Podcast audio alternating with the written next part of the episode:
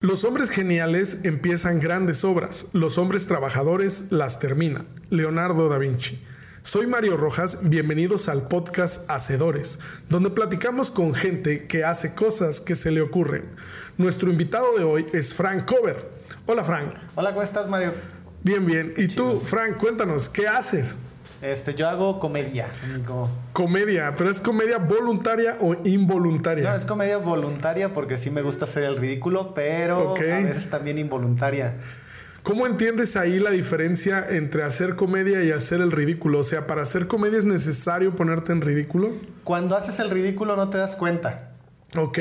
Y cuando haces comedia. Cuando haces comedia te das cuenta que estás haciendo el ridículo. Ah, ok, muy bien, muy Y bien. ya lo, lo haces a propósito y lo intensificas y te vas más allá. Pero normalmente la gente que hace el ridículo no se da cuenta que está haciendo el ridículo. Pero es implícito. Pero es implícito. Ok. Fran, cuéntanos, eh, ¿de dónde vienes? O sea, tú haces comedia, pero ¿de dónde nace esta comedia? ¿De dónde nace que literalmente el, el acto de hacer comedia o, o El hacer comedia. el hacer comedia Sí. o de dónde... O sea, soy Frank y estoy en mi cama viendo qué y digo, ah, yo puedo hacer eso, lo voy a hacer. ¿Y cómo empieza la aventura? Hay que estar muy, muy, muy observador, güey. Ajá. Tienes que ser muy observador. Para hacer comedia tienes que ser muy observador. Yo digo que la comedia es el arte, para mí, ¿eh? Para mí es el arte de hacer vidente lo evidente. Vidente lo, lo invisible a veces. Lo, lo evidente, porque, ¿por qué lo evidente? Porque muchas veces lo estamos viendo ahí, pero como pasa siempre, lo vemos tan normal que, que es evidente, pero no, no lo vemos. Sí, lo ignoramos. Lo ignor- ignoramos. Entonces, hasta que un güey dice, güey, ¿ya viste qué pedo con eso? Tú dices, ah, cabrón, oye, sí es cierto. Sí, es como, como es evidente que un gordo se echó un pedo. Ajá. Y entonces tú dices, huele a pan. Ajá. Entonces lo haces evidente Lo de haces una manera, de una Ajá. manera muy chistosa, ¿no? Exactamente. Entonces, ya que haces evidente lo vidente, te das cuenta de que de cómo funcionan muchas cosas. Y ya cuando logras captar como que ese rollo, ya es más fácil hacer comedia porque ya dices, ah, cabrón, hay un pozo ahí, güey. Ah, cabrón, este, las señoras del, de la parisina son bien ojetes. O sea, y son cosas que todo el mundo pensamos y el momento que te las dicen dices, güey, sí es cierto. Nadie se atreve a decir esas cosas y tú crees que porque nadie se atreve a decirlas es porque da risa. Sí. O sea, tú vas a decir eso que todos estamos pensando, pero nadie se atreve a decirlo y eso es lo que hace reír. Que sí, pero muchas veces la gente no lo ve. Lo ve, pero no lo ve. Lo ve, pero no está consciente de que está sucediendo hasta que tú les dices, güey, ¿qué pedo con los cerillitos, güey? O sea que digamos que, que una persona con déficit de atención es el ideal público que tú buscas. Sí. no, es que eso es real. O sea, yo padezco de eso, ¿no? Entonces sí soy muy, muy, muy visual, muy de estar viendo qué pedo aquí, qué pedo allá. Ajá. Pero es algo que también se entrena. Claro, Estar se pensando practica. pendejadas todo el día es, es algo que se practica. Yo le llamo estar 24-7 de comedia. Ok. Porque todo lo que estás viendo lo estás sacando de contexto. Escuchas una canción y ya no la escuchas igual. Ya le estás escuchando el doble sentido, ya le estás escuchando las incongruencias de la letra y tú dices, de aquí puede salir algo. Ok, ok, ok. Pero entonces tu comedia se basa siempre en la observación. Sí, la, la mayoría de veces en la observación y la ridiculización. Pero la ridiculización propia. Depende. Sí puedo hacer ridiculización propia. Es lo, lo, lo chido que puedo empezar riéndome de mí. Para después, ya que te di a ti permiso de reírte de mí, yo ya me puedo reír de ti. Y tú no te vas a ofender. Porque tú ya te reíste de mí. Ahora me toca a mí reírte de ti. Ok, quizá mi, mi pregunta eh, no sea tan general, no sea entendida por todo el mundo, pero ¿qué problema tienes con la gente de Jalisco, con la gente de la cantera? ¿Qué te hicieron? No me hicieron nada, pero es, es, un, es un mame que todo el mundo entendemos. Ok, Por lo menos aquí de donde somos, es, es para que la gente, si nos escucha gente de otra parte, el rancho culero que está a un lado de tu ciudad, que se cree que es ciudad, ese es, ese es Jalisco. Ok, Jalisquillo ok. con R. Jalisco con X. la ciudad de la X. La ciudad de la X. Te digo porque he tenido la Puede oportunidad. buscarlo en Facebook. Sí, búscalo. He tenido la oportunidad, este vato, de ir a diferentes partes Ajá, y solamente cambio el nombre del- de, la, de la ciudad. y funciona. Y funciona todo mundo, todo capital Ajá. tiene una ciudad a un lado chiquita de la cual se burlan. Ok, ok, ok. Entonces, ese es mi pedo. Me estoy burlando de un Tlaxcala, pero de acá. O sea, puedes ir a Guadalajara y decir Tlajomulco, Tlajomulco y, y aplica con, funciona, con todos los chistes. Si voy a la Ciudad de México, digo que es Tlaxcala y aplica. Si voy a Monterrey, digo que es Escobedo y aplica. Ok, ok. Si voy a Chihuahua, digo que es Delicias y aplica. O sea, todo- todos tienen un, un jalisquillo. Ok, eh, yo te preguntaba, este, antes de esto tú haces YouTube Sí, y antes del YouTube, ¿qué hacías? eh, nada, Nada. nada. ¿Y qué pasó con tu experiencia en YouTube? Eh, es muy, muy graciosa porque siempre como que había querido hacer comedia de diferentes maneras. O sea, ¿tu experiencia en YouTube fue de comedia? Y empe- empezó siendo de comedia. Ok. Empezó siendo de comedia, pero ya después este, no jaló. Fan del Wherever Tomorrow. Mm, diferente. Mi humor siempre ha sido un poquito más este, oscurón. Hola, soy Germán. Mm, más oscurón. Ok. Más, más, más de observación, más de como de pensarle poquito y por eso no jala. Muchas veces este, el hacer chistes muy, muy, muy elaborados hace que la gente pues, muchas veces no les entienda, corres como un riesgo, pero... Bueno, es que eso pasa cuando haces presentaciones en Jalisco, ¿no? Ajá, sí. Cuando eres de Tepic y vas a Jalisco y haces... No, me pasó una vez en San Blas. güey. Ok. Oh, hice stand-up en San Blas, es horrible. No le gira la ardilla a la No, gente. la gente quiere a Jojo Jorge Falcón, así me Ok, dijeron. ok. Traigan a Jojo Jorge Falcón y yo, güey, o sea, pudiste haber dicho un comediante más actual, pero ya sabes Ok. más o menos en el nivel en que estás. Pero empecé en YouTube haciendo eh, comedia, Haciendo vlogs. El tipo de comedia del suéter como cabellera y ese, Mm, ese no, rollo. No, no, no, era... Ok. Era yo nomás haciendo un poquito de voces, haciendo un poquito de cosas. Y era mucha crítica. Por ejemplo, te decía, este, para hacer, para pegar en YouTube tienes que hacer las cosas mal creyendo que las haces bien. ¿no? Ok. Y ponía varios ejemplos del MC Dinero, de mucha gente que la, la ha estado cagando, que ellos creen que la están haciendo bien, pero se hacen famosos porque las hacen mal. Ok, ok, ese, ok. tipo, ok. ese tipo como de crítica. Pero entonces como tú estabas haciendo una observación, una crítica, un análisis bien, no te funcionó, No funcionó. porque no lo estabas haciendo mal. Era un buen, una buena crítica y un Sí, buen era- análisis. Sí, exactamente. Y más porque hasta dentro de ese video me acuerdo que te decía, te voy a vender el libro para ser exitoso en YouTube. Y ponía como un infomercial y te decía que a la venta, el 2 por 1 y en los, en los de estos ponía chingaderas de, de números falsos o números que O sea- todo el mundo conocía. O sea, sí era como que algo muy, muy, muy elaborado para que valiera madre. O sea, si haces sketches. Mm, hacía, este, te platicaba la problemática y hacía una pequeña dramatización.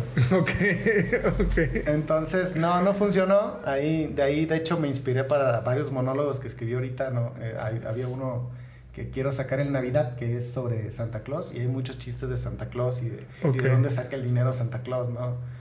Que digo que Santa Claus es naco y así, ¿no? Bueno, yo pensaba en el Bitcoin. Mm, no, es, es que hago un chiste de que lo patrocinaba la Coca. Ok. Y te decían, no, claro, obvio, la, la Coca-Cola. La Coca-Cola, Y sí, decía, no, no, el cártel de Colombia. Sí, o sea, Ok. tiene su cártel llamado el cártel de Santa. Y Ok. y así, así me iba, ¿no? Así me iba.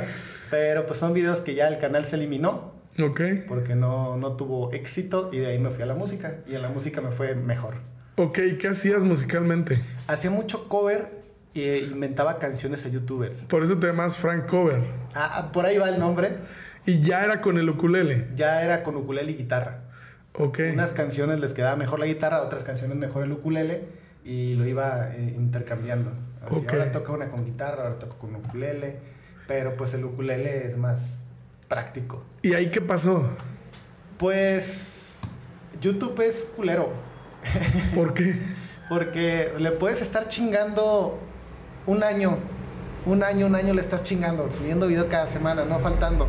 Fallas dos semanas y, Y te dicen, no, chavo. No, chavo, y ya nadie te ve. O sea, es increíble como una vez buscando un cover o haciendo un cover un poquito más producido, dejé de subir dos semanas y ya las próximas de tener, te digo, buenas vistas, eh, 30 mil vistas, este, 15 mil vistas. O sea, realmente te llamabas, te decías youtuber a ti mismo. Sí. ¿Tenías la placa? Eh, No, no, no. Ah, no. ok. Fueron poquitos suscriptores, pero mis videos sí, Sí tenían vistas. sí tenían muchas vistas. Ok. Porque fui, este, me van a putear por esto, por una- unas cosas que ahorita voy a platicar, pero sí fui el primero en hacer muchos covers. Ok. de, de canciones que yo decía, ah, esta canción está chida, y buscaba covers como para buscar los acordes o referencias, y no había. Fíjate que yo, bueno, yo siempre pienso que sí hay, pero a lo mejor lo estaba haciendo un chino o un gringo. Yo, yo vi a un gringo, bueno, no un gringo, vi a un inglés que iba con su cámara a los partidos de fútbol y se grababa. Y no grababa el partido, solo se grababa diciendo, ah, son unos tontos, ah, la metió, oh, gol. Y se grababa a sí mismo, ¿no? Y, y, se grababa cuando llegaba y decía, ah, aquí estoy. Y yo hice eso como un par de veces. Y lo subí todo, pero a nadie le importó. Dejé de hacerlo. Entonces yo juro que yo fui el primero que lo hice en México, güey. No, no en México. Bueno, también, pero por ejemplo, en el caso de los covers, pues pones el nombre. Ajá. Tan, tan, tan, tan, tal canción, cover. Ok. Y ya el resultado y buscas una página. y te salen. Tres páginas, cuatro páginas y nadie. Nada, nada. Buscas por Google porque es como que más... Más fácil. Más selectivo, te, te abarca más el rango y nada. Bueno, más específico. Más específico, exactamente. Entonces yo dije, bueno, entonces yo me ponía, agarraba la, la guitarra, el ukulele, empezaba a sacar los acordes y subía mi cover.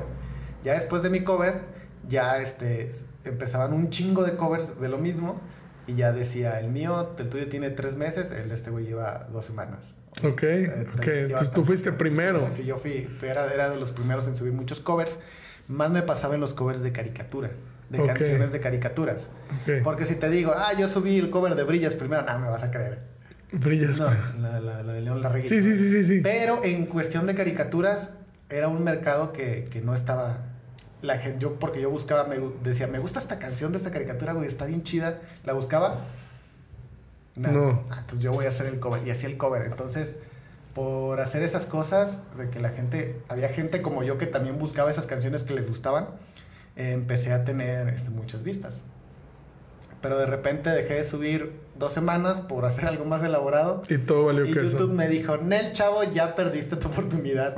Y ya de 25 mil vistas, ya 100, 200. ¿No se entrometió alguna otra cosa? ¿No entró por ahí la comedia? ¿En qué momento brincas de eso a decir voy a ser comediante? Estaba yo en la, universidad, ya había dejado de hacer covers. O sea, ¿lo habías abandonado cuánto tiempo? Lo abandoné mucho tiempo, hasta ahorita todavía no lo he... De aquella vez que lo abandoné, no has vuelto. Para acá no he vuelto. Pero, pero entonces llevabas un año sin hacer covers, ¿o cuánto llevabas sin hacer cover?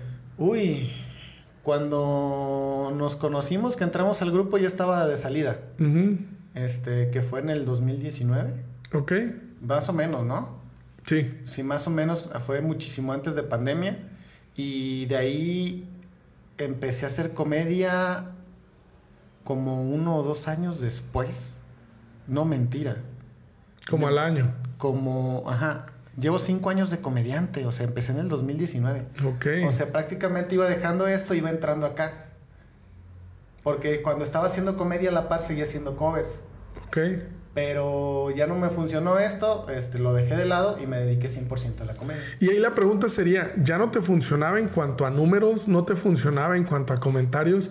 ¿O no te funcionaba para sacar lo que traías que sacar? Lo que pasa es que fue todo. Ya no, o sea, de ya cuando tienes este, visitas, ya te acostumbras a cierto tipo de visitas. A cierto nivel de números. nivel de números. Ya de repente ya los ves bajar y, te desanimas. ¿Y te deprimiste? No me deprimí, pero dije, ah, pinche YouTube culero. ¿no? Ok, lo odio. Lo odio, lo odio. Y ya después este, me empezó a ir chido la comedia y dije, es por acá. Ok. Y ya después metí la música en la comedia y dije, es por aquí. Ok, entonces mm, voy a volver un poco.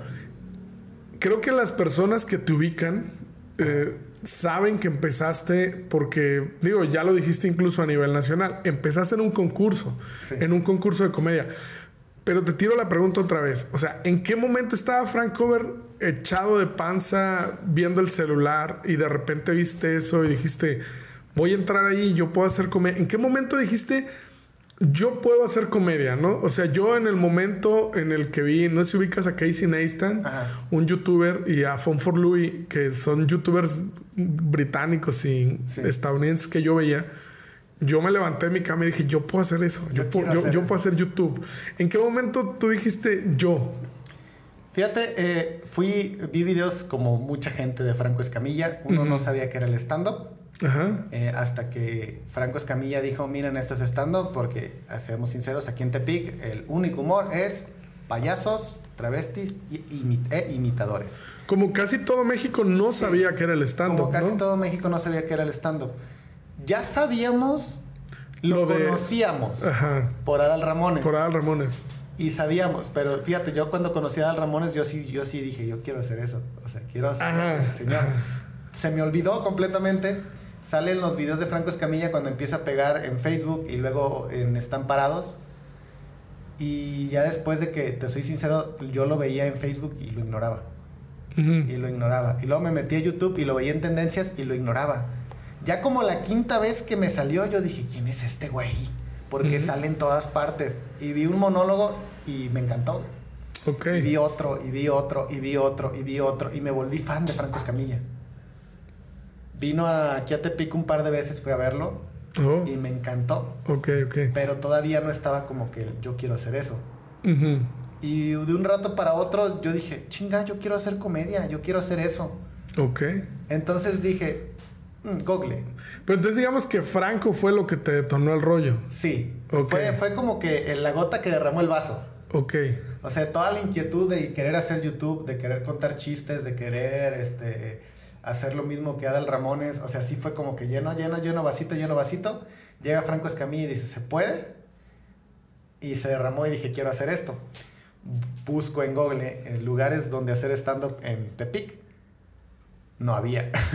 No. no había nada. Busqué, busqué, busqué, busqué, busqué. Puedes poner en Google No. cosas que hacer en Te- buscar en Te- cosas que hacer en Tepic, No.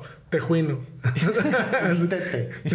Tejuino, Istete, el ¿cómo se llama el carro? Es Turibús. Turibús. Ajá. Entonces, este, ir a la Citaco a comer quesadillas moradas. Y ya. Y busqué, no encontré. Entonces yo dije, ¿cómo chingados le hago? Ya sé, voy a armar algo para YouTube. Ok. Donde pongo una pantalla verde, una pared de ladrillos y escribo mis monólogos y los subo. Y empezaste. No.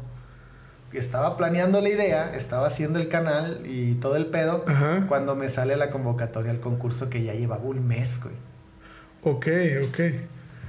Ya llevaba un mes arriba y, y, ya era prácticamente la próxima semana.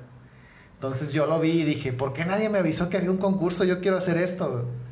Y le mando mensaje al organizador, al señor Beto Romano, que te doy las gracias, cabrón, porque yo nomás iba a preguntar si había espacio. Y después iba a pensar... Volviste inscrito. No, no, no, Ajá. ahí te va. Yo, mi plan era, le pregunto si hay espacio, Ok. que me diga que sí y lo pienso y digo, ok, lo voy a hacer, lo voy a hacer, voy a ver qué voy a contar, voy a ver este pedo.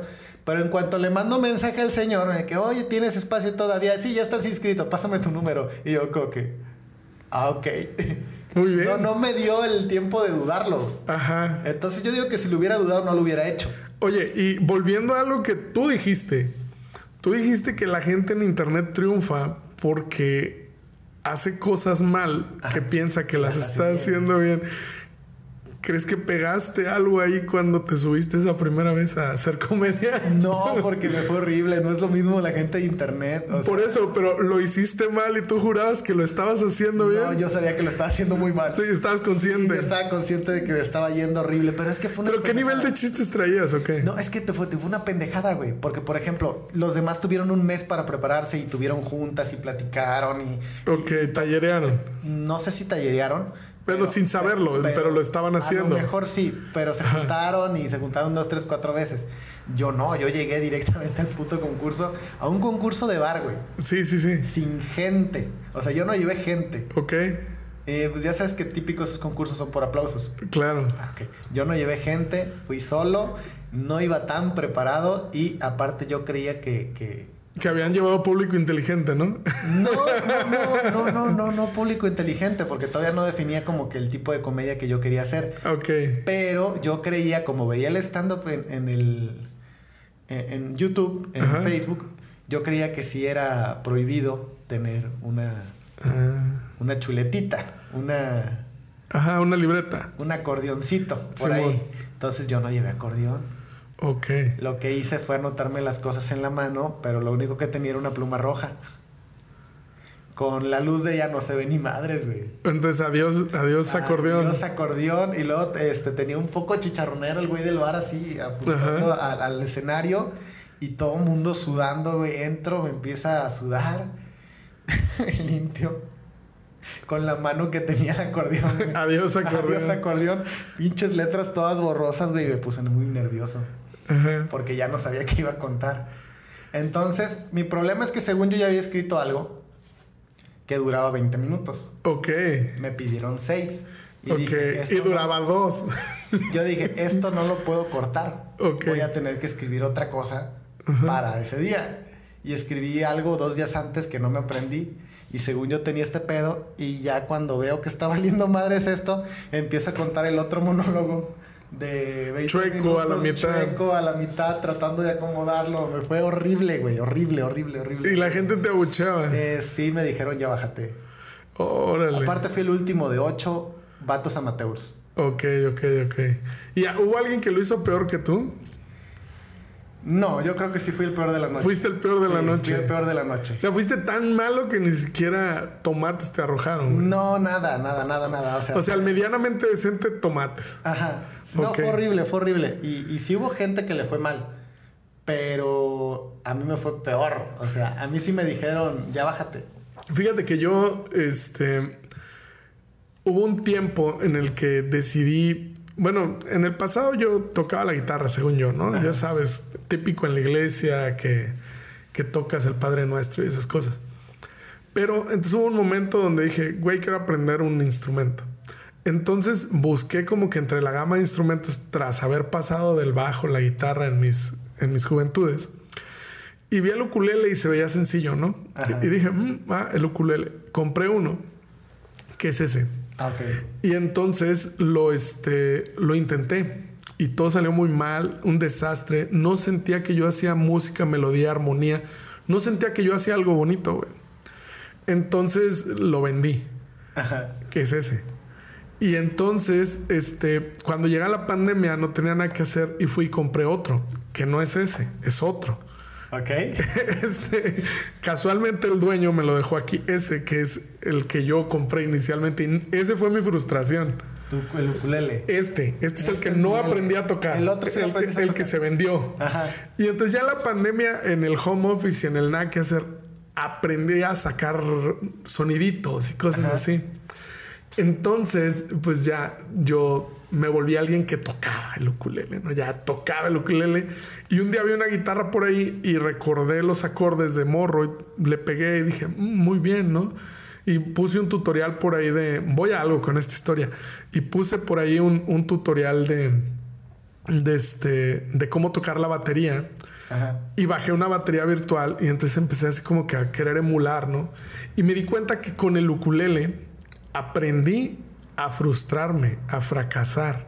Y que la única manera de aprender a tocar el ukulele fue superar toda esa frustración. Y cada que quiero una canción nueva, paso un periodo de frustración. De frustración horrible de que suena de la fregada, de que no puedo hacer un cambio de un acorde a otro, que mis dedos son muy gordos y hay acordes que es así como, ay, güey, como que no caen mis dedos, no sé. Juntitos en un solo traste. Ajá, y entonces empiezas como que, como que a darle, a darle, a darle, a darle y hay un momento mágico donde se escucha mejorcito y te promete y luego ya suena mejor y luego ya suena aceptable y luego ya después cuando sabes que no puedes cantar como Leo Larregui, metes tu estilo, Pero, ya eres feliz. y, entonces, medianamente, bien o mal, la gente dice, ah, él toca un instrumento, ¿no? Entonces, ¿cómo lidias tú con la frustración? Porque vienes de, de, un rollo en el cual, pues, en algún momento aprendiste guitarra, aprendiste ukulele, te metiste al YouTube, sentiste que nadie te pelaba con la comedia, brincaste a los covers, YouTube te dijo, chavo, adiós, este, tu primer inicio con la comedia es... Horrible. ¿Cómo vives tú? Háblanos un poco de la frustración. Hablemos de la frustración. Es tu mejor amigo. ¿Qué pedo? Sí, sí, fíjate que eh, está, es gracioso. Ajá. Porque cuando estuvimos, cuando estuve dentro de la Universidad del Humor, este, la esposa de Franco es, psicóloga. Ajá. Y tienen un programa llamado Psico y Psycho. Ok. Psico y Psycho en, en YouTube. Y entonces cuando Franco no estaba, que se iba de gira, les tocaba a ellos eh, ir a la universidad a, tratar temas con nosotros, ¿no? Entonces, uno de los jueguitos que nos hicieron, que, me acuerdo mucho, es que ponían distintas emociones en un tazoncito y, de ahí nos iban pidiendo que sacáramos un papelito y que contáramos una historia con en base a lo que nos salió, güey. Saco el papelito y me toca frustración. Ok. Y yo así como de que... Oh, una- puta, güey, como que- Vieja amiga. Sí, no, ¿qué clase de brujería es esta? Yo dije, ¿no? Ok. Porque sí, este, mi vida estaba llena de frustraciones en, en cuanto a lo artístico. Es, eh, intento esto, no me sale o me empieza a ir bien y después vale madres. En la comedia inicié terrible, inicié horrible, pero este lo hago por amor, güey. O sea, ¿Por amor a qué? a- al arte, literalmente al, arte. arte, o amor al arte, porque cuando lo haces desde el amor, siempre, siempre, siempre te dan ganas, te deprimes a lo mejor un ratito, pero después te dan ganas. Con la comedia lo que me ayudó en el stand-up es que el escenario es bien adictivo, güey. Ok, ¿te gusta, ¿te gusta la retroalimentación que te da el público? Sí, es bien adictivo. La primera vez me fue mal. Esa, eh, esa noche me dio algo que yo bauticé de pros- depresión post-show. Ok. Y es un tema que he estado implementando de que, ah, este vato ya le dio depresión post-show, ya, ya te dio bajón porque te fue mal. ¿Has tenido más ocasiones en las que te va mal? Bueno, San Blas, comentas. Sí he tenido. En los primeros años fue de... Mal, mal, mal, mal. Mal, mal, mal, mal, mal. Oye, y, y, por ejemplo, ahí este, al- te encuentras con un Frank Cover, ¿no? O sea, tu, tu otro Franco, un doppelganger. Y entonces te dice, oye, chavo, ¿y por qué lo haces tanto si te va mal? ¿Qué le contestas?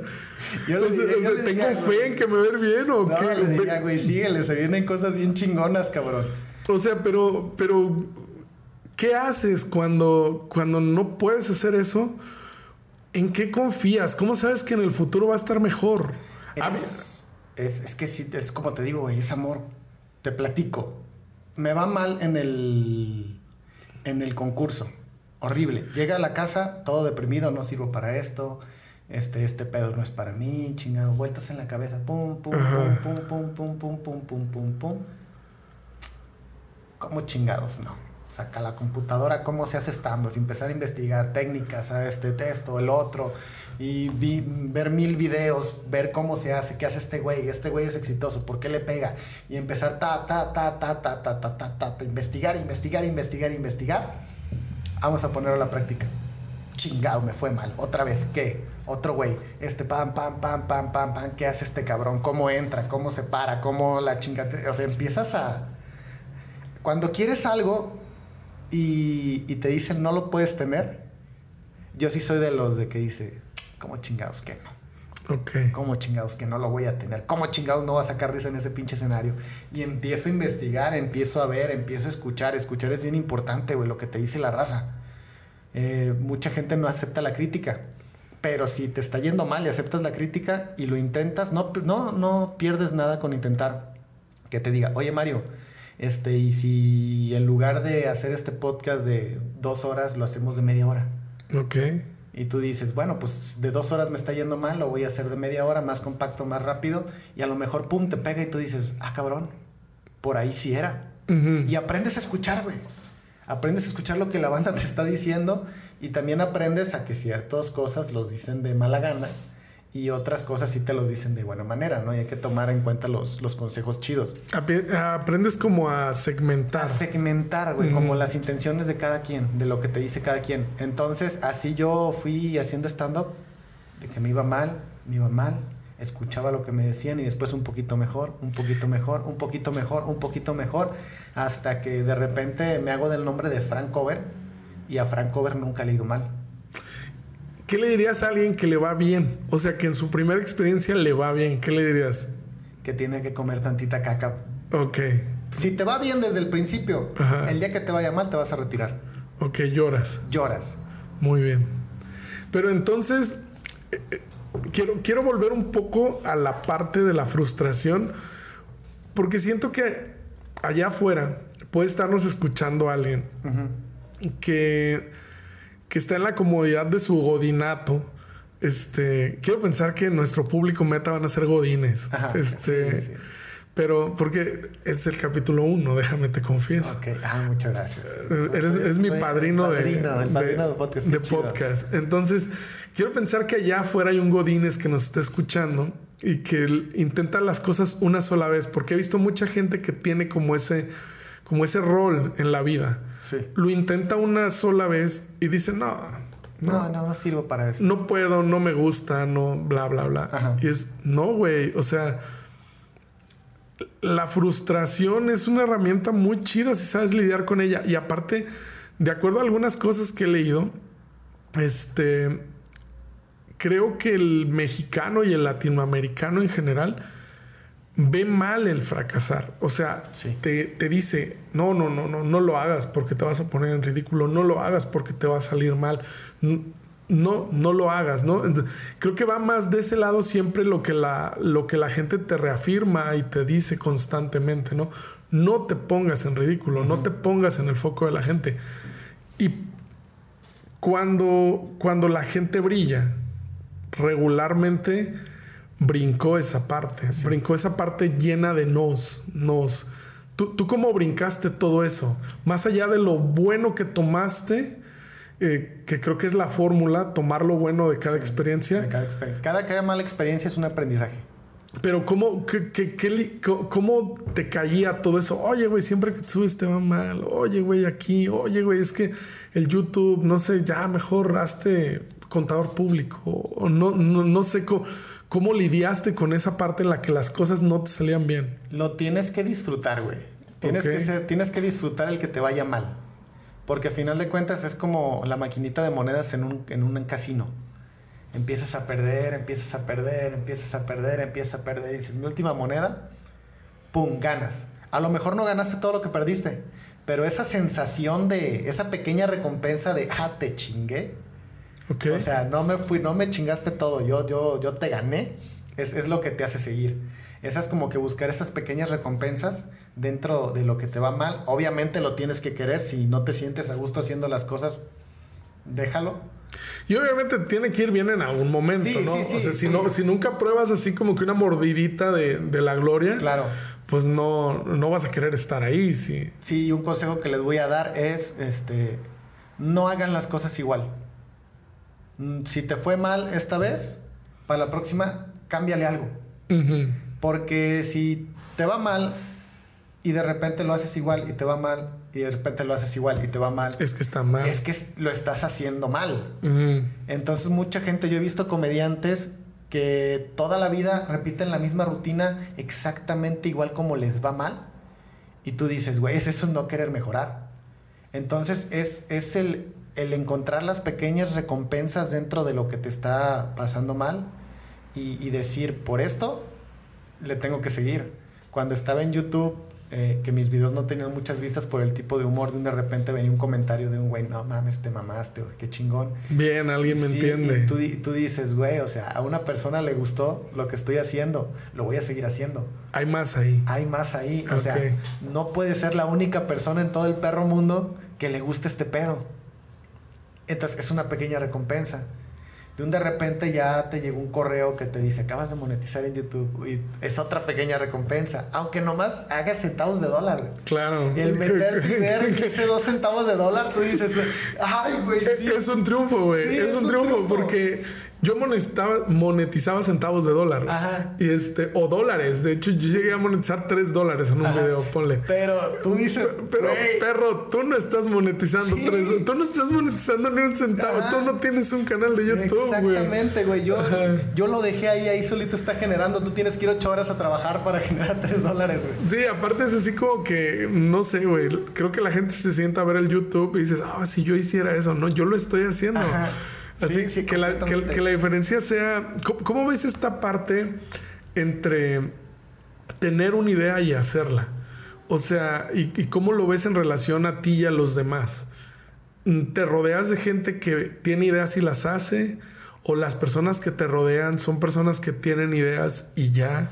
¿Cómo, ves esta parte de la idea y el realmente hacer las cosas? Hay una diferencia muy grande entre empezar, eh, yo le llamo el común, de, personas que son las que tienen ideas. Todos tenemos ideas, todo el pinche tiempo todos tenemos ideas. Todo el tiempo la ardilla está girando. Pero falta hacerlas, ¿no? Cuando empiezas a hacerlas, es, va a sonar mal, pero es como matar a alguien, güey. ¿Por qué? Porque es difícil al principio. Yo no he matado a nadie. No. Pero según los documentales que yo he visto, de, de, asesinos seriales y podcasts. Sí, sí, es, es como, es como hacer del baño extrañido. Al principio es difícil. Al principio es difícil. pusiste un ejemplo más bonito, ¿no? Pero los, los, los asesinos seriales tienen una motivación, o sea, siempre están deseando hacerlo, deseando hacerlo, deseando hacerlo, deseando hacerlo, pero hay una parte en ellos que nos anima. Ok. Hay, hay, un detonante siempre donde sacan su frustración y terminan haciéndolo. Después de esa primera vez, ya es más fácil. Entonces eh, pasa lo mismo con el tener ideas y hacerlas. Siempre estás teniendo ideas, sí, pero no te animas, pero no te animas. De repente te animas la primera y la segunda ya es más fácil. Ya cuando hiciste dos, la tercera es más fácil. Cuando hiciste tres, ya de repente, ya cuando tienes 10 proyectos fracasados, ya tú dices, ah, voy a hacer un podcast, ah, tengo un compa que tiene micros, tengo un compa que renta locales, tengo un compa, ah, lo voy a hacer. Chingue su madre. Y lo haces. Y una vez que empiezas a tener ideas y hacerlas, te empiezas a rodear de gente que hace ideas y las crea porque te beneficia a ti. Porque tu compadre, el güey que es youtuber, ya tiene una cámara que te puede prestar.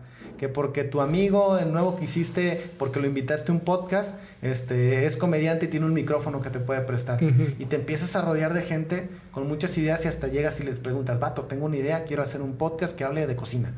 Y el vato, ah, yo tengo un compa que es restaurantero y así te lo puedo llevar para que lo invites. Entonces, cuando te rodeas de gente que ya está acostumbrada a, producir las ideas que tiene, es muchísimo más fácil y es el brinco que das. Empiezas a cambiar hasta de amistades. Yo ahorita todas mis amistades hacen cosas. Y antes mi grupo de amigos era como, ¿qué tú qué haces? No, yo me voy de antro. Y ahora, ¿y tú qué haces? No, yo soy comediante, soy DJ, soy fotógrafo, hago podcast, trabajo en la radio. Y tú dices, a la madre, güey, ¿en qué momento me rodeé de gente que hacía un chingo de cosas? En el momento en que empecé a crear lo que pensaba. ¿Y algún, en algún momento fuiste la persona que se burlaba del que hacía cosas? No. No, porque tú siempre estabas del lado de haciendo cosas. haciendo cosas. Hacer cosas es, es como de repente, no sé, igual mañana puedes ser panadero, hoy puedes ser carpintero y el día de mañana puedes ser dibujante, ¿no? Y puede ser lo que quieras, o sea, es, la Barbie Girl. E, esa es la parte, esa es la parte que la gente no entiende, ¿no? y me pasaba, te explico, yo aprendí a tocar guitarra porque dije, yo quiero aprender a tocar guitarra. Fui y me conseguí una guitarra de 400 pesos y en esa aprendí a tocar guitarra. Y un de repente estaba escuchando canciones y dije, yo quiero componer canciones. Y para mí era algo imposible. O sea, al principio cuando dices, ah, yo quiero hacer una película, tú dices, eso es imposible. No, yo, yo haciendo una película, yo escribiendo canciones, yo escribiendo poemas, yo haciendo cualquier cosa, tú dices, no, eso no pasa. Pero empiezas y empiezas y empiezas y empiezas. Y ahorita, desde los 15 a mis 20, en 10 años, yo he de tener unas 20 canciones escritas. Ok. ¿Y cuántos proyectos tienes fracasados? Un chingo. Un, chingo. de proyectos fracasados. Hasta yo considero que en la música es un proyecto fracasado porque soy el hipster más hipster de la historia. Yo escucho mi propia música. o sea, te grabaste y... Sí, grabo mi música y la meto a mi playlist de, de mi teléfono y tengo Vas una, caminando una carpeta y voy caminando escuchando mi música, güey. Es rico, ¿no? Es rico ver tus videos de YouTube, es rico ver tus, sí, es, rico ver lo que haces. Es, es como papá orgulloso, güey. Es como primero lo haces para ti, ¿no? Eso es lo...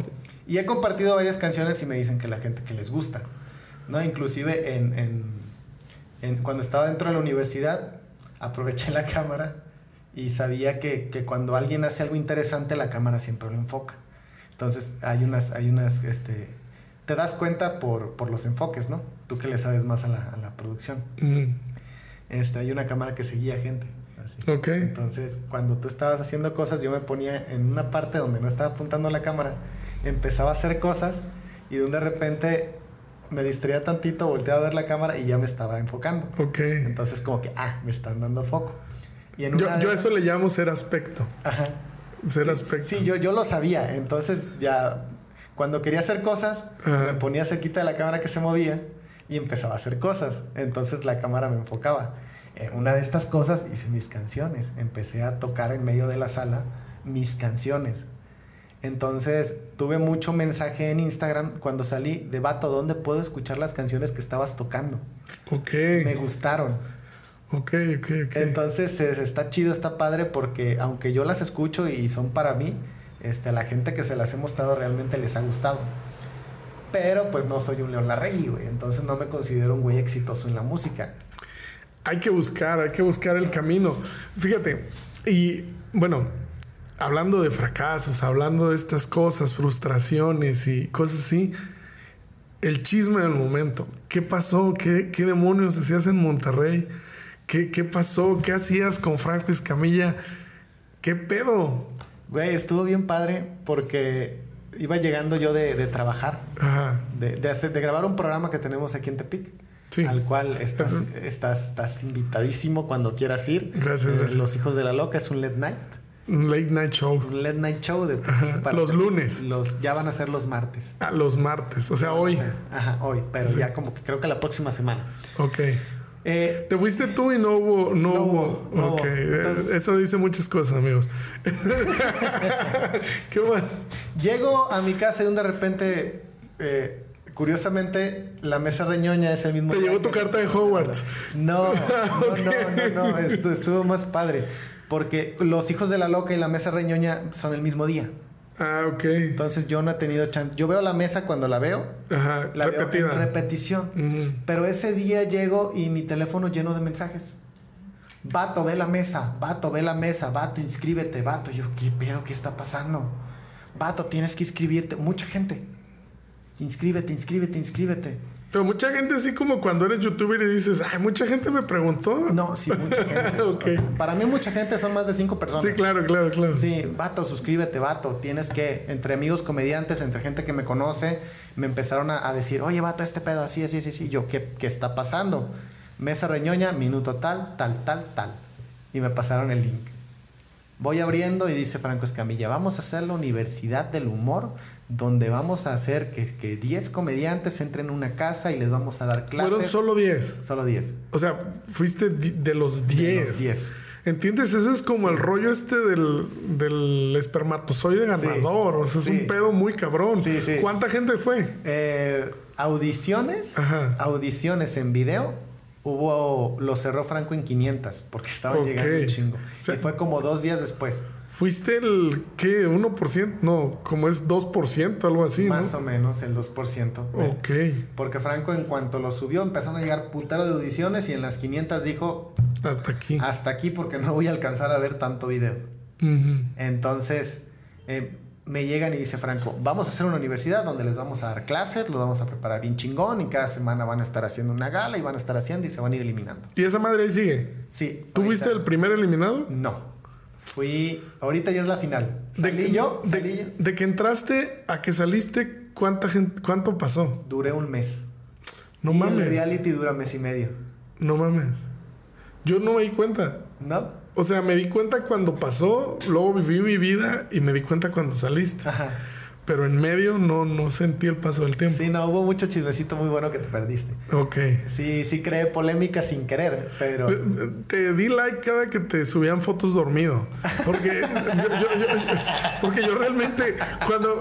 Ese fue un mame que me gustó mucho porque cuando decían, nos representa, yo decía, a mí sí me representa. A mí sí me representa. yo a media tarde, si me siento en un sillón, me duermo, güey. No, estaba malito, güey. Ah, infección en la garganta y Ok. este, ah, me sentí horrible. Lo necesitabas. Lo necesitaba descansar. Pero mando mi audición. Ajá. Justamente mando una canción que yo escribí sobre la pandemia Sí. en un escenario. Y mandé mi audición y esperé. Pasó el tiempo, digo, fue muy rápido porque Franco como que dijo, hay muchos, muchos videos, güey, tengo que sacarlos ya. Y de repente, este, fisgoneando en las redes sociales de Franco para saber qué día van a... ¿Qué pasaba? ¿Qué pasaba? Me encuentro con un tweet que dice, ya tengo a los primeros cuatro. A los demás me toca ver la audición. Este, no debo decirles nada, pero pues ya tengo a los primeros cuatro, porque a la audición de Monterrey fuimos 20.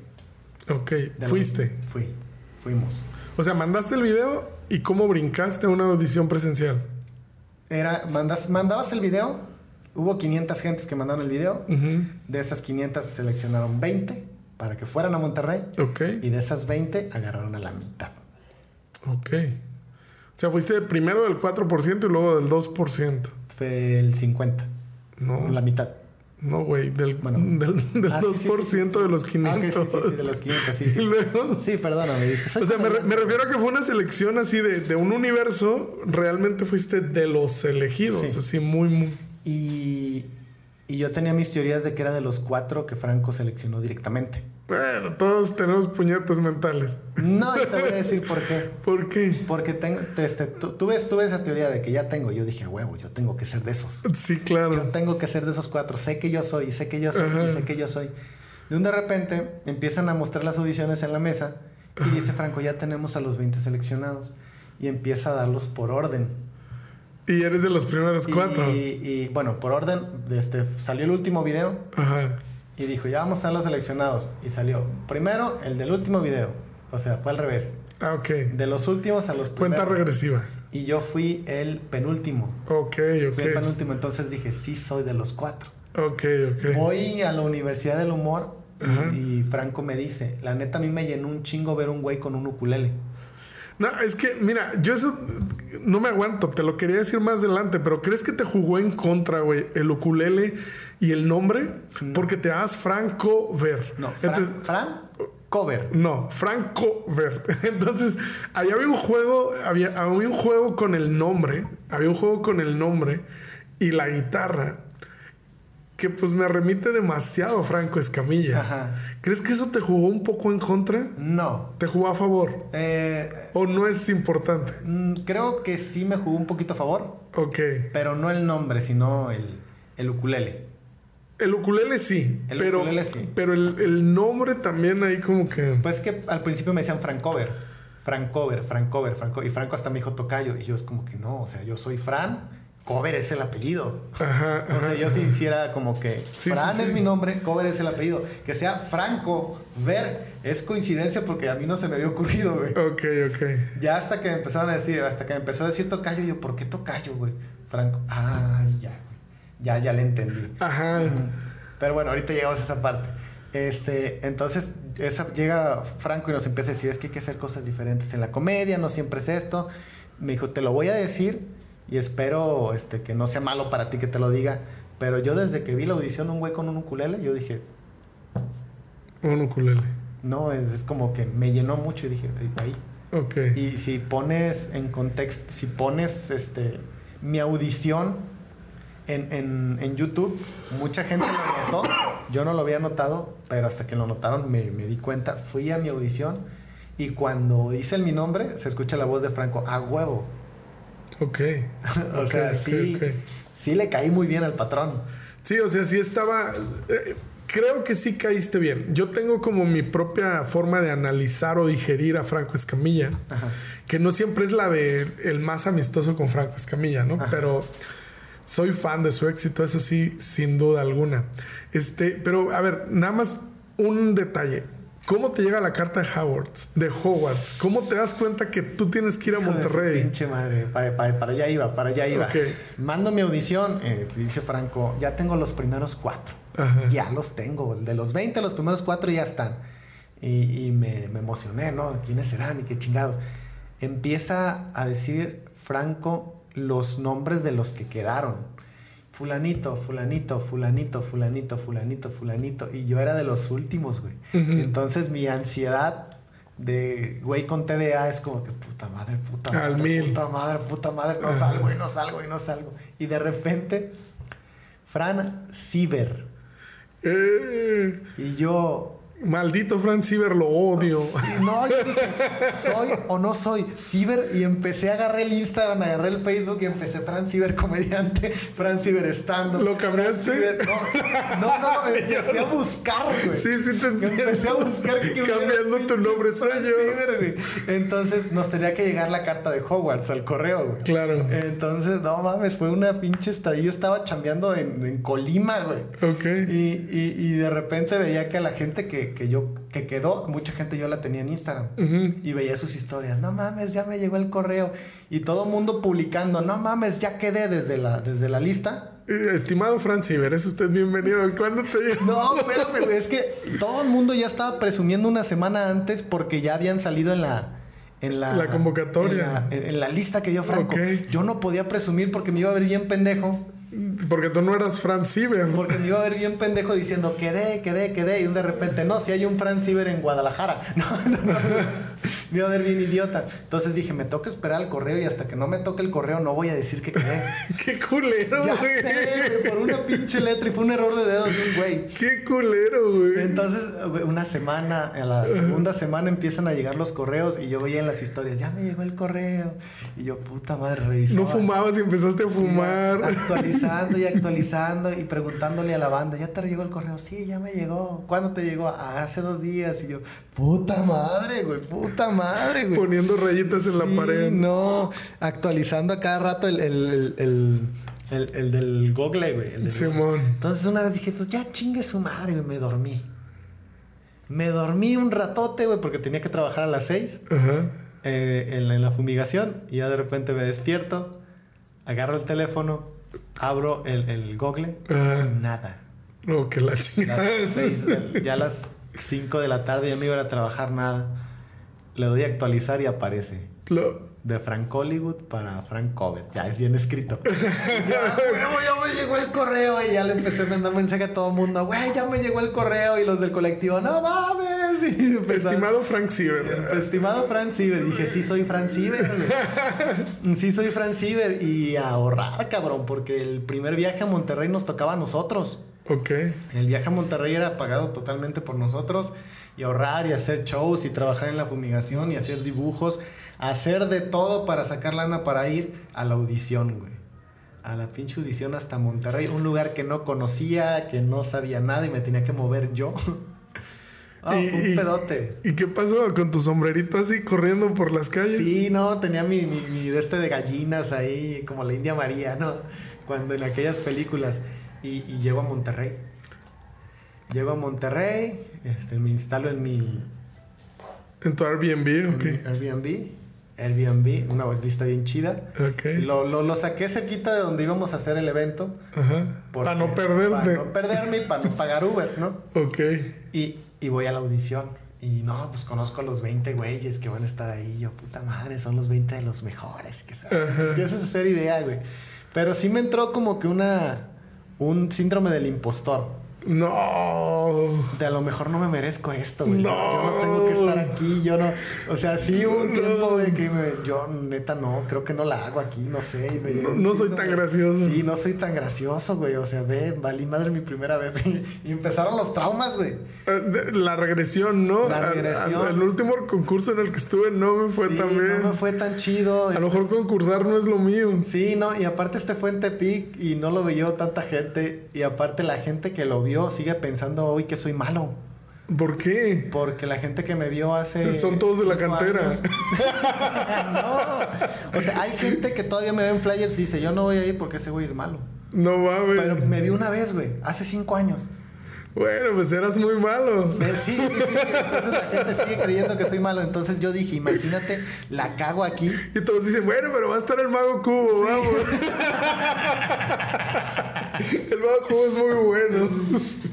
Y, y yo dije, imagínate, si eso me pasó en Tepic, ahora acá en Monterrey, güey. Si no la hago, si la cago, la gente va a decir, ese güey es malo. Y cuando yo empiece a girar, a dar shows por México, que vio ese video, van a decir, no, este güey no. Es malo. Es malo, no voy a ir a verlo. Ok. Entonces me empezó como ese síndrome del impostor, güey. Y, y me toca subirme. Y puta, güey, 500 gentes en el foro Didi. Duda, ¿tuvieron un ensayo o fue así seco y... Fue, los En quiero, seco. los aquí. Hay un sorteo, como en los Open Mics, este, muy grandes. Tan, tan, tan. ¿En qué lugar te toca? ¿En qué lugar te toca? No sé, ¿en qué lugar te toca a ti? En el del medio. Perfecto. Es en, en- en un- en- un open, el mejor El lugar es en medio. lugar. En el lugar número 10 me tocó. O sea, la suerte está contigo. Sí, sí. Y, y todas las veces, todas las galas, me tocaba el medio. Ok. Todas. Eso, eso dice mucho, eso dice mucho ya después. O sea, hay que leer entre líneas. Después. ¿No? O sea, te calentaron al público y no te lo dejaron enfadado. Te aventaron en el punto para que si va a funcionar, funcione. Sí. Bueno, y luego vas a la, al- a la audición. Voy a la audición. Fui el primero en inaugurar el bloque, porque eran por bloques de tres. Ok. Pasaban tres, ya mandaban a las comentaristas, el, jur- el- el jurado daba su opinión y así. Inicio en mi bloque empiezo hablando de la cantera. Sí. Tengo un inicio raro porque me presenta Franco Ajá. y como que se dio la libertad de cotorrear conmigo, pero de putearme. Sí. O sea, fue un pedo así de que Frank Over y ya, ah, ya subí, todo el mundo aplaudió. De un de repente agarro el micrófono, me lo dejan apagado. Eso es, Arabia, es una falta de educación que, un que el comediante anterior te deja el micrófono apagado porque te ves bien pendejo. Prendiendo. Agar- no, agarrándolo y, y hablas y no se escucha y ya lo prendes y ya dices, ah, bueno, sí. Entonces, no, no, no así como que me ponga mamón, hijo de tu puta madre, pero no es como que qué culero eres. Eres un ojete, güey, porque ya sientas, ¿cómo están, raza? Y está apagado. ves bien pendejo, ¿no? Si hablan los mismos. Entonces lo, lo prendo y Franco se acerca a querer prender el micrófono y ya le digo, no, ya, ya lo prendí, todo está bien. Y ya me dice, ¿quieres que te microfoniemos el ukulele? Y yo le dije, no, no, no, así está bien. Yo lo Este, resuelvo, yo sé qué pedo. Yo, este, yo, cuando lo ocupe, yo lo hago. Y Franco le hace, uy, Uy. perdón. y se va. Y yo, no, no, no, güey. O sea, Sí, es como que ya valió madre, ¿no? Me aviento un chiste de una colonia culera de allá. Ajá. Porque digo que la cantera es como tal colonia, pero con dos calles, digo, este Tepic es como tal colonia, pero con las calles pavimentadas. Entonces, este, como que la persona a quien le pregunté sí me hizo una putada porque el mundo le hizo, oh. O sea, no fue gracioso, fue culero. Y yo como que volteé y dije, hija de tu puta Sí, madre. es, co- es como, dijiste". to- como todo mundo se, se burla de Jalisco, se burla de la cantera, pero nadie dice, uy, la aprieto Crispín porque amaneces muerto, güey, al otro día. Entonces, la, la, la morra que le pregunté, que era de ahí, que le dije, oye, güey, una colonia así, así, así, con esto, que me dijo, esta. Y ya subo, la digo, y la gente en lugar de reírse la hace, "Uh". Y yo es como que, hija de tu pinche madre, ¿no? No, no era la colonia Sí, no adecuada. era la colonia adecuada. Te, te- te propongo que la próxima vez le preguntes a tres personas, güey. Hagas un pequeño sondeo. Había dos de Monterrey nomás. Hay que tomar un taxi, cabrón. Oiga, señor del taxi, ¿qué opina? Voy iniciando mal, güey. ¿No? Me aviento un chiste de la cantera que digo que, que tiene nombre de liga de freestyle culera. Ok. Y era la liga de Franco Escamilla, güey. Ok. Entonces, tercer strike, cabrón. No. Inicio, inicio mal, güey. Inicio mal con el patrón. No, el, el título del YouTube sale mal. sí, sale mal. Sí, audición, Sale Franco Escamilla, sale mal. güey. Entonces yo empiezo y dije, dije, oh, eso está valiendo madres. Pero me relajé y dije, bueno, si ya toca hacerle bullying al patrón, Fuego. Vámonos. Ajá, y sí, empecé, sí. pa, pa, pa, pa, pa, les tiré un chiste ahí del agua. Si la vas a cagar en barra. Embárrate. Y me empecé a embarrar. No, que la chi- empecé. Y me empezó, y la gente empezó a crecer, empezó a crecer, empezó a crecer, empezó a crecer. Hasta que llegó a la canción, güey. En la canción, pues puta, la gente se prendió bien chido, empezó a cagarse de risa. Sí, sí, lo vi, lo vi, lo vi. Este, hay varias veces que volteo para allá. Que digo, está feliz. no, no, hay, hay varias veces que digo algo en la canción y volteo así, hacia este lado, se ve en- el video. Ajá. No, le estoy, estoy puteando a Franco. Le estoy haciendo ok. bullying. Que digo, los güeyes que descargan las batallas de freestyle. Sí, sí, sí, sí, sí. Los viejos que te hacen el ridículo en TikTok. o sea, cada que, que- que tiraba algo, lo, Va vol- pa' allá. lo volteaba a ver porque dije, ya me tocó hacerte bullying, güey. Ahora lo voy a hacer bien, ¿no? Y, y, pues la gente le gustó mucho, me aplaudió. Ya cuando salí, porque en ese momento nos quitaron los teléfonos y no teníamos como que comunicación ni podíamos ver qué estaba pasando, ni qué tan bien, ni qué tan mal le caíamos a la gente. Era totalmente, estábamos invisi con los ojos vendados. Ajá. Back to the 90s world. Sí, entonces salí y empecé a ver mi audición y empecé a ver las galas y me dio mucho gusto que tenía mucha respuesta positiva de la gente. Que la Mm. gente cuando empecé a salir es, no mames, qué chido, este güey es el bueno y que este cabrón y que no sé qué. Y me llenó mucho, güey, me llenó mucho esa, esa parte de decir, sí le agradó a la gente lo que estaba haciendo. ¿Sientes que... o- o sea, ¿cómo, cómo sientes tú ya en una evaluación final de tu, de tu participación? Siento que me estaba yendo bien y, y decidió, decidieron ponerle candela tantito a la, a la cosa. Me ¿Por qué? Me explico. O sea, este. Hay, hay partes, es lo que llegamos al punto del ukulele. Lo que me di cuenta yo cuando salí, cuando entreno, cuando salí, es que se tomaba mucho en cuenta al público en, en- en distintas maneras, ¿no? eh, y el público estaba muy pendiente a lo que pasaba dentro de la casa. Me explico, decían mis compañeros, es que, porque ya me, después me dijeron y hasta me pasaron los clips, porque la gente es bien chismosa, güey. En cuanto salí, mira, hablaron mal de ti aquí, te mando el clip y mira este pedo, aquí dijeron esto de ti. Y muchos los veía muchos no los veía, pero uno que vi sí fue de, de que la gente adentro de la casa se quejaba mucho del ukulele. Ok. Es que Fran no es nada sin el ukulele. Es que Fran está aquí porque tiene el ukulele. Es que yo no le tengo miedo a Fran. Le tengo Le miedo al tengo miedo al ukulele. Y, y un hubo un comentario de, de alguien que- con el que me llevé muy bien adentro de la casa que decía, es que yo no puedo competir contra eso. Ok. Rapea, bro. Sí, el rap sí. mata todo. El rap es como las ancianas, Sí. como los niños y los perros, güey. Rapeas y todo el mundo, ¡oh, rapeo! Entonces la, la- la gente empezó a... Consejo, digo, para el vato que le tiene miedo al ukulele. La gente empezó... De mi parte no lo veo así porque, o sea, si me Porque hubiera... tú eres el güey del ukulele, güey. No digas por. No, no, no, te voy a, te voy a explicar por qué. Ok. Es, es bien sencillo, güey. Ok. Porque a final de cuentas, el que lo toca soy yo. Si yo te digo, o si me hubieran dicho, güey, la neta se nos hace injusto, yo, yo les hubiera dicho, ok, este, te lo presto para la próxima gala, güey. No, no, no. Te lo presto para la próxima gala, dos puntos. Tú tienes el ukulele, que es el que hace la comedia, a mí me dejas sin él. Sí, claro. Y ya vemos a quién le va mejor. Va, si me hubieran dicho, yo hubiera propuesto eso. Ok, ok, ok. Pero bueno, entonces la gente empezó a escuchar esas Arreglemos quejas. todo con un reto de baile. Sí.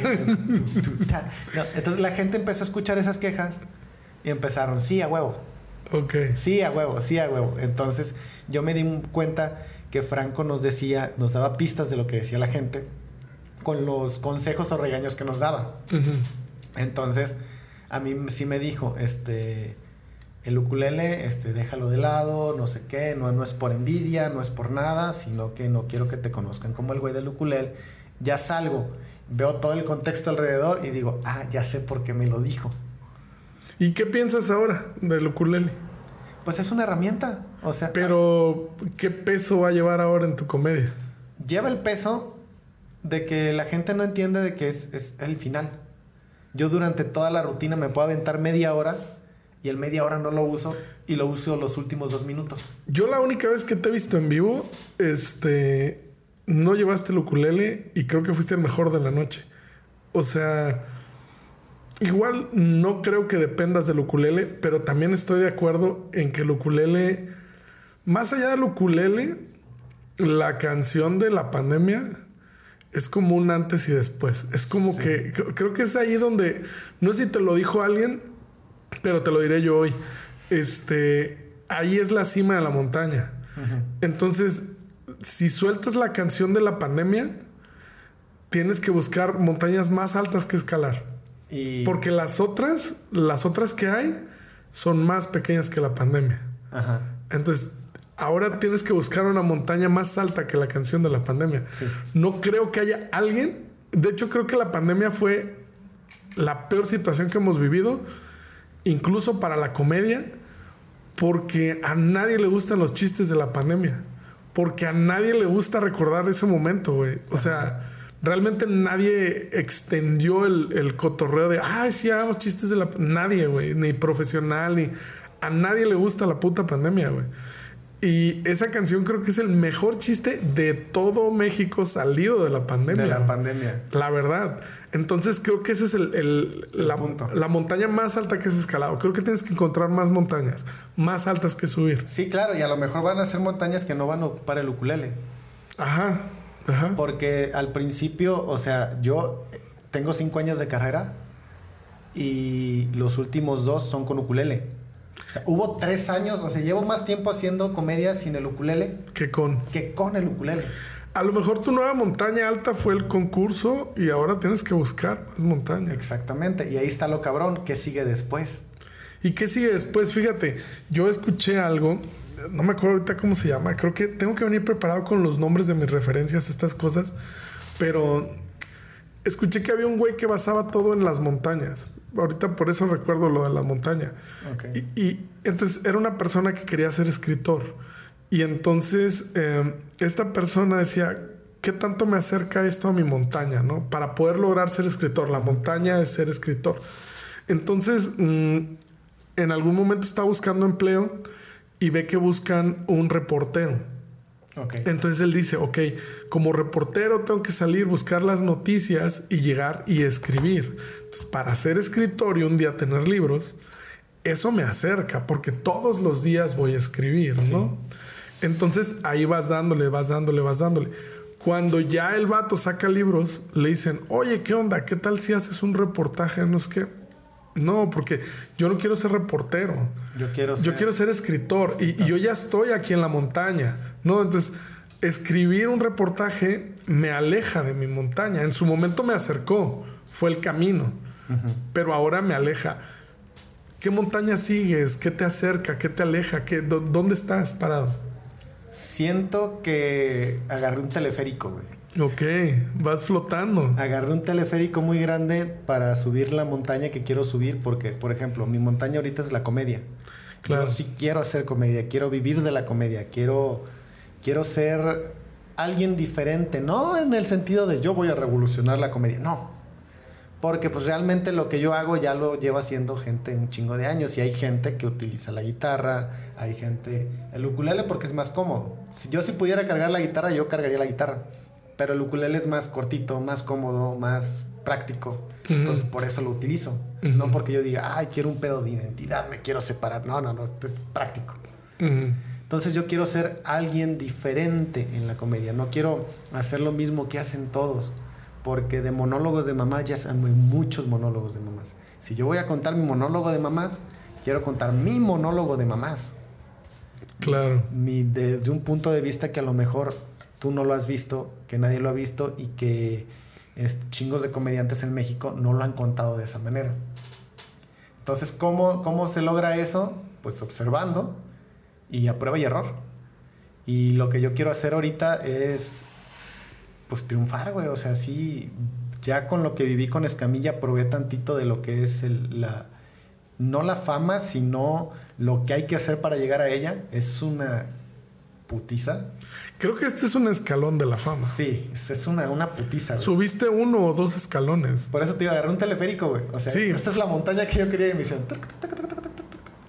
Ahora depende de mí no esquiarla hacia abajo. Mm, creo que siempre es necesario esquiar un poco abajo, porque de eso se trata el deporte, ¿no? Sí, pero a final de cuentas, este, yo quiero quedarme arriba. Y ahorita sí esquías hacia abajo porque es como que tienes la atención, ya no estás en el foco y vas bajando poco a poquito. Y hay que buscar otra cosa que te suba. Hay que buscar otra cosa que te suba. Tienes que agarrarte para arriba. ¿Cómo? Llamando la atención otra vez. Lo que me gustó mucho de la, de la universidad es que ya va a ser la final y siguen hablando de mí. ¿Qué aprendiste ahí? Chingos de cosas. ¿Qué es lo más valioso? Eh, el trabajo, la disciplina, güey. Eh, mucho, muchos piensan que el ser comediante eres un pendejo, pero ya cuando lo ves de manera profesional y ves la manera de trabajar de Franco y ves la manera de en que todo fluye, tú dices, puta, güey, esto está cabrón. O sea, pero al ser comediante no se es pendejo, se es disciplinado. ¿No se puede ser pendejo disciplinado? Sí se puede. Es que ese es el pedo. El comediante hace como que es pendejo, güey, pero... Pero no. No es pendejo, güey. No, no, no. No es pendejo. la pinche disciplina de Franco, güey, o sea, es que trató de implementárnoslas en la casa. Nos levantábamos todos los días a las ocho y media porque el güey no quería hacer ojete y hacernos levantar a las siete. Pero era todos los días, todos los días, todos los días ocho y media. De lunes a viernes, ejercicio a las nueve. Ok. Una hora y media de ejercicio. Ok. De nueve y media a doce, desayuno. De doce a dos, escritura. De dos este, a cuatro, comida. Y de cuatro en delante empezaban las clases y actividades. Diario.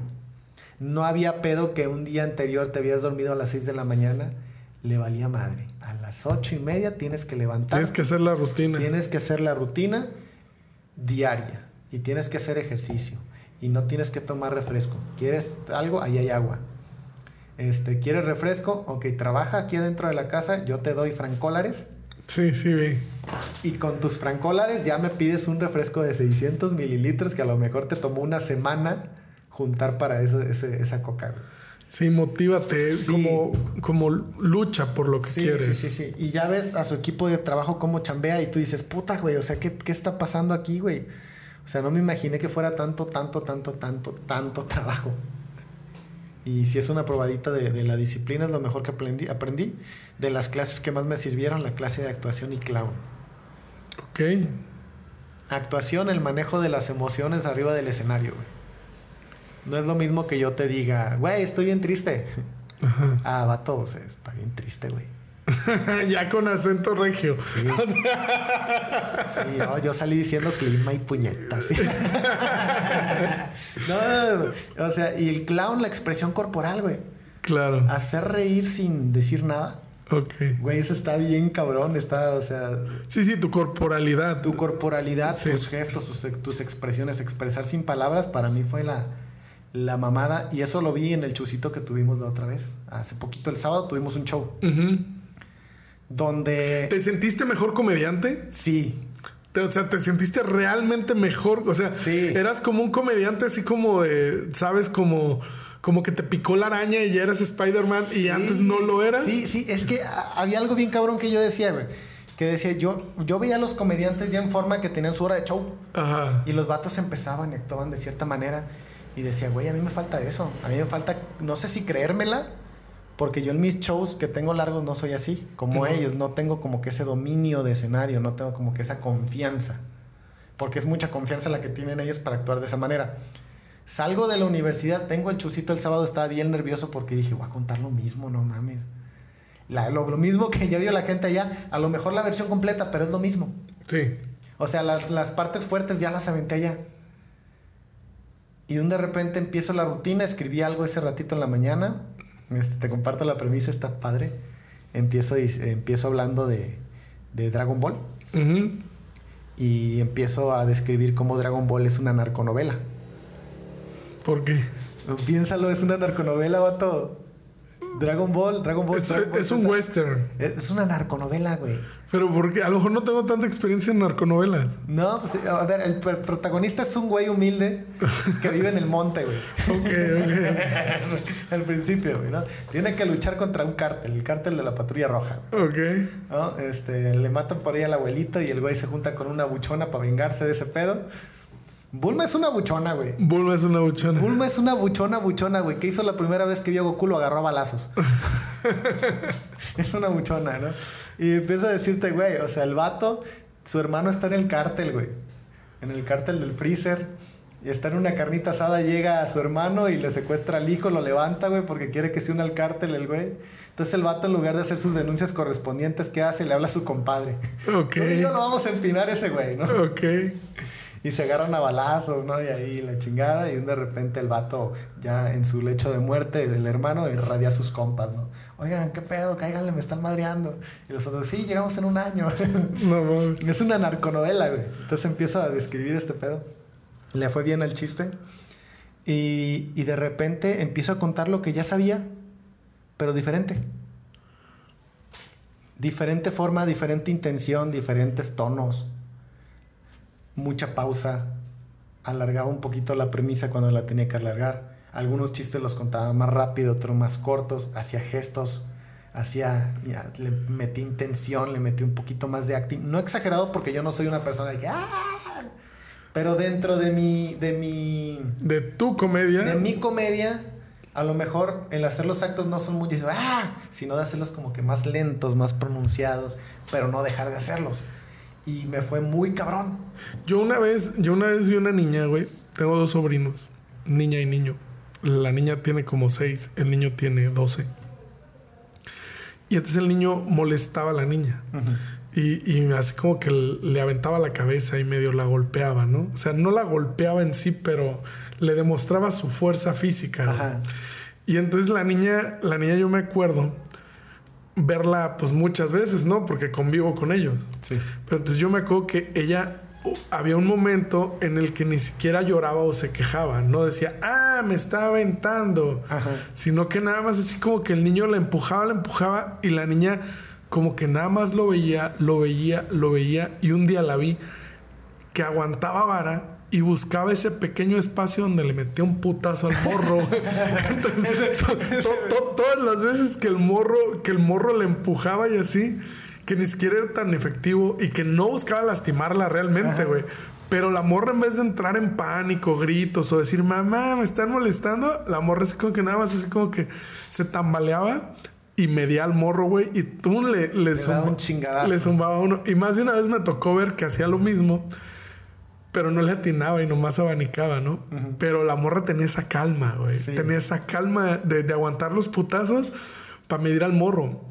Y una vez me tocó ver a Fran Evia, güey. Este, ¿sí ubicas a Fran Evia? Ok. Sí, muy buen comediante el cabrón. Para mí es como el mejor, según yo, ¿no? En mi gusto. Uh, su chiste del Yakul. del Yakul.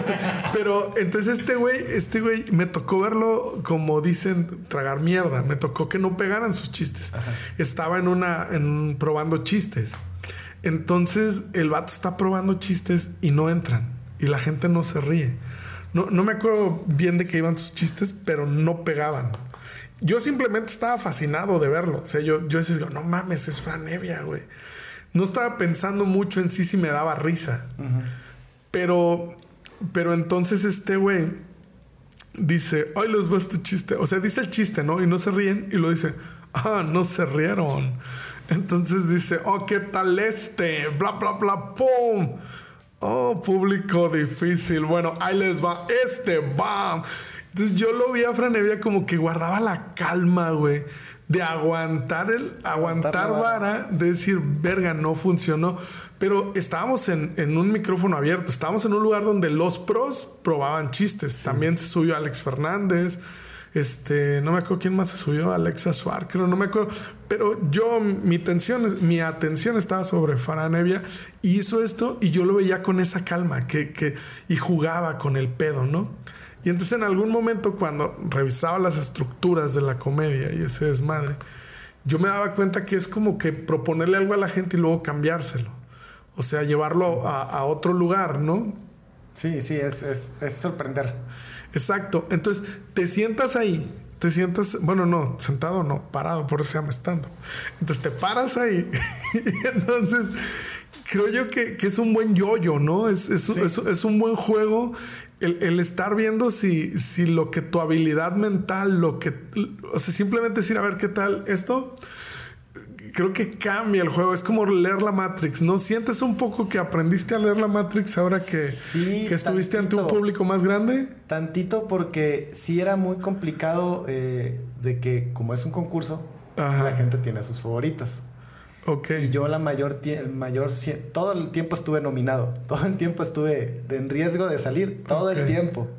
Entonces era como que de los nominados este es mi favorito, entonces me voy a reír de él. ¿No? Sigue, sigue, sigue. Y entonces era como de que, güey, yo tengo que hacerte reír aunque no te quieras reír. Y sí me tocó ver gente que se tapaba la boca para no reírse. Para no reírse porque estaban apoyando a otro güey. Y es como que sí, oh, qué culero. Pero bueno, esa, esas situaciones te ponen en. para que te gire la ardilla. Yo llegué aquí e improvisé mucho. Improvisé mucho, me metí con la gente, cosa que casi no hago. Y, y estuve de arriba para abajo, no, que esto, que lo otro. Y durante mi chiste, que era exactamente lo mismo, le metí más cosas agarraste un montón de experiencia, volviste a tu lugar seguro y entonces ahora puedes jugar con eso, ¿no? Desde la seguridad. Me acuerdo mucho del, del, este, del Rayo McQueen, güey, cuando, cuando está el señor este viejo, anciano allá. Que, que, en alguna ocasión ganó la Copa Pistón, ¿no? Sí, sí. Sí, te sientes un poco así, que volviste al pueblo después de haber ganado la Copa Pistón. Es, es, como, como, no sé si seas fan de juegos en línea, de algunos. Que, vas este, llenando experiencias y vas llenando experiencias y de repente te encuentras al jefe y te pone una putiza. Ah, ok. Y de repente te vas y agarras un chingo de experiencias y experiencias. Y, agarras unos morros años. Sí, y luego de un de repente ya dices, el jefe tiene nivel 100, yo voy a subir al 120. Y llegas y lo haces como quieres, güey, el, pinche güey, así lo agarras y, hasta te burlas de él. Así me sentí, güey. Ok. Es como que en este momento sí tengo el control de esta situación, en este momento el público es mío. Y, y, te soy sincero, había gente que no, que a pesar de que fui para allá, no me conocía. Frank, te tengo la última pregunta de, de, mi, de mi charla contigo. ¿por qué te siento tan ganador si no ganaste? Está bien tarde esa pregunta, güey. Está bien chida. Me di cuenta del nivel que tengo. Ok. ¿Ganaste mucho para ti? Sí. ¿Qué ganaste? Cuéntanos. Ahí te va. Uy, Dios. Eh, en, mi, en mi estancia ahí, sin querer. O sea, yo no hice nada. Di mucho de qué hablar. Mucho de qué hablar. Yo siento, y creo que fue mi. eh, que eso quiero pensar yo, que fue el talento. El que en la casa de ya me vieran como una amenaza. Es, este güey, Es el duro. no quiero competir contra él. Yo siento que eso pasó. Porque te digo, todas las veces me nominaron, todas las veces, o sea, me- a mí me querían fuera. A mí me querían fuera y en sus nominaciones varios decían, es que es el fuerte, es que es fuerte, es que es fuerte, es que es fuerte. Ver la actitud de Franco hacia mí me llenó mucho. A lo mejor por la identificación, por lo que tú quieras, pero a mí siempre me trató bien. Ah, hubo un momento en que nos metieron a la sala a regañarnos y a mí no me regañó. Ok. A todos los regañó menos a mí. Salir y ver a la gente, los mensajes de la gente de es- tú eras el chido, yo que no sé qué, no debiste salir. Gente que no conocías. Gente que no conocía, que me apoyaba y gente que me sigue mandando mensajes de vato y este, ay, contestando las historias y todo lo que, dándole seguimiento a lo que yo hago. Ver que a pesar de que salí en las tres galas no me va mal. Y a muchos de mis compañeros la primera les fue mal, la del medio les fue mal, la última les fue mal. Y yo me retiré. A lo mejor no me fue tan bien como yo hubiera querido, pero no me fue mal, no, no tanqué. Saqué risas.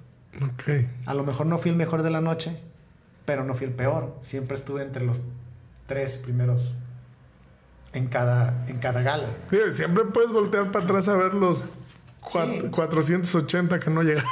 No, sí, y ahí, están los, ahí están los videos. O sea, ahí están los videos de, de las presentaciones. Ahí quien quiera corroborar, vaya y vea mis participaciones, vea la de mis compañeros y diga, ok, no eres el mejor, pero te fue bien. Salir y, y ver que después de mi salida baja el rating. Boom. Entonces, o sea, no- tampoco fue mucho. pero sí bajó. Es como que, wow, o sea, sí había gente que, que lo veía por mí. Sí, sí, sí. Y a pesar de que... Los hijos de la loca. No, ya. No, muchas- ya después ya no la siguieron ya, ya viendo. lo siguieron viendo. Y, y... Ay, ¿qué te iba a decir? Ya Perdóname. se fue el pedo, güey. O sea, que había mucha gente que lo veía por había, ti. había mucha gente que lo veía también por mí. Y a pesar de que fui el mamón, de que fui el, el engreído, de que Ah. fui el, el, el, el, el- el subido, el egocéntrico, el mamador. El Franco Escamilla. el- no sé, güey, porque yo siento que no hice nada para, para que me dijeran eso. ok. O sea, para no, O sea, eso era de lo que te criticaban los demás. los demás, era de lo que me criticaban, ¿no? A pesar de que fui todo eso y de que ya lleva, ya es la final, ahorita mismo en lo que estamos grabando, esto es la final, Mm, siguen hablando de mí, güey. Pues está chido. siguen hablando de mí, sigo saliendo a tema en cada entrevista que les hacen a los compañeros que van saliendo. Dentro de la casa siguen hablando de mí. Este, cuando van a los programas de Franco, sí, sigo siendo tema. Y yo salí hace dos semanas. Ok, ok, ok. Ahora la pregunta es, ¿hablan de ti o del ukulele? Ha- hablan de mí, güey. es broma. Sí, sí, hablan de mí. Hablan, hablan, hablan mucho de mí. A lo mejor no dicen cosas buenas, pero siguen hablando de mí, güey. O sea, Claro, claro. tema. Y pasa mucho que hubo gente que salió y ya no se toca tema. Y si eso me llena mucho porque quiere decir que hice algo sin querer. Yo no hoy fui a crear polémica. Nos quedamos sin GoPro. Ah, Ok, ya, para despedir. sí. Vamos a tener que despedir con el teléfono. Sí, vamos a poner la tablet. Va. Creo que lo que me quedo es que, que te gusta que diste de qué hablar, que siguen hablando de ti, que, que sigues ahí, vaya. Te fuiste y ahí sigues. Sí. Más bien, ahora la, la idea sería, aunque esa era mi última pregunta, acabas de quitarle su ultimez. Este, ¿Qué va a hacer con eso? ¿Cómo, cómo, cómo, cómo? Con esa información, con ese sentimiento, con ese rollo de que te fuiste y, sigues presente ahí.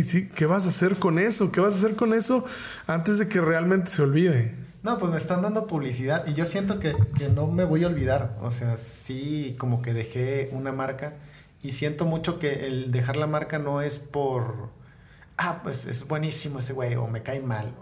yo siento que es, fui lo más natural que pude. No tuve poses, no hablé mal de nadie, no, yo fui a hacer mi chamba. Y creo que se notó, este, siento que el patrón lo vio, vio este, el esfuerzo y vio el trabajo que estaba haciendo y por eso le caí bien. No, porque a final de cuentas sí siento que a Franco le caí muy, muy bien. Se, se, se notaba y la gente afuera me lo platicaba, decía, es que contigo era diferente el güey, o sea si, siempre que entrabas tú tenía una actitud diferente, siempre que hablaba contigo tenía una actitud diferente. Entonces siento que por algo, ¿no? no Será como estar en, en, la primaria y eh, sí, sí le gustas a esa niña. Sí, más o menos. y, la gente de afuera este, que realmente me sigue, me sigue por algo. Y sigo siendo tema y sigo dando de qué hablar y mis compañeros, muchos, este, pues me siguen mencionando, güey. Hay uno que me menciona un chingo, güey. Bueno. Pobrecito, no sé, nomás. Bueno, bueno. Pues dejaste, dejaste una gran impresión, dejaste ahí este, tu marca, como tú dices. Creo yo que, que hay mucho que trabajar, hay muchas cosas que hacer yo desde que te conocí, te conozco chambeando por ideas locas, haciendo cosas. Y eso es lo importante, ¿no? Y eso es, aunque no lo parezca, lo que te trajo a esta charla, lo que te trajo a este podcast que hoy inicia, que te repito, eres el primer invitado. Y pues ya le vamos a dar mate, le vamos a dar cierre, jaque mate a esta situación. Este... Ma, más allá de, todo lo que, lo que venga para ti, creo que lo más importante es que no dejes de hacer. Porque lo que has logrado es gracias hacer cosas. A hacer cosas. No sé si quieres decir algún último comentario, no te pregunté algo, algo que quieras sacar de tu ronco pecho. Em, no, este, tengo una frase muy bonita. Ok. esta frase. Quiero, la quiero decir porque quiero que quede evidencia de que es mía. Muy bien, eh, muy bien. Y nada más por eso, y porque cada que alguien va a un podcast siempre se avienta una frase mamadora. Bien. Y como la gente en internet cree que soy un mamador. Bien, hay que hacer una. Hay que hacer una frase. Este, humor es amor. Es todo. Humor es amor. Tienes que hacer el humor desde el amor para que sea gracioso, porque humor que se hace desde el odio no es gracioso. Ahora es así. Chavos, humor es amor. Muy bien, este, pues muy a lo Rigo Tobar nos despedimos de este podcast. Agradezco a las personas que nos hayan escuchado. Nos despedimos con un mensaje de amor, de paz, de armonía. Vayan a escuchar Imagine All the People. Este, creo que vendría muy bien después de, de haber escuchado este podcast. Gracias Frank por acompañarme en esta aventura y compartirme el chisme, compartirme el cuento de qué fue lo que te pasó. Y pues si en algún momento te da hueva contarle esta historia a alguien, pues mándalos a que escuchen el podcast. Oye, ¿qué pasó con la universidad? No, mira, ahí está un podcast donde, donde cuento todo. Donde cuento todo detalle ya para que, para que no, para que lo veas. Pues ahí está, se los dejamos de tarea. Este, hoy nos acompañó Frank Covert. Este es el podcast Hacedores. Yo soy Mario. Nos vemos la próxima semana.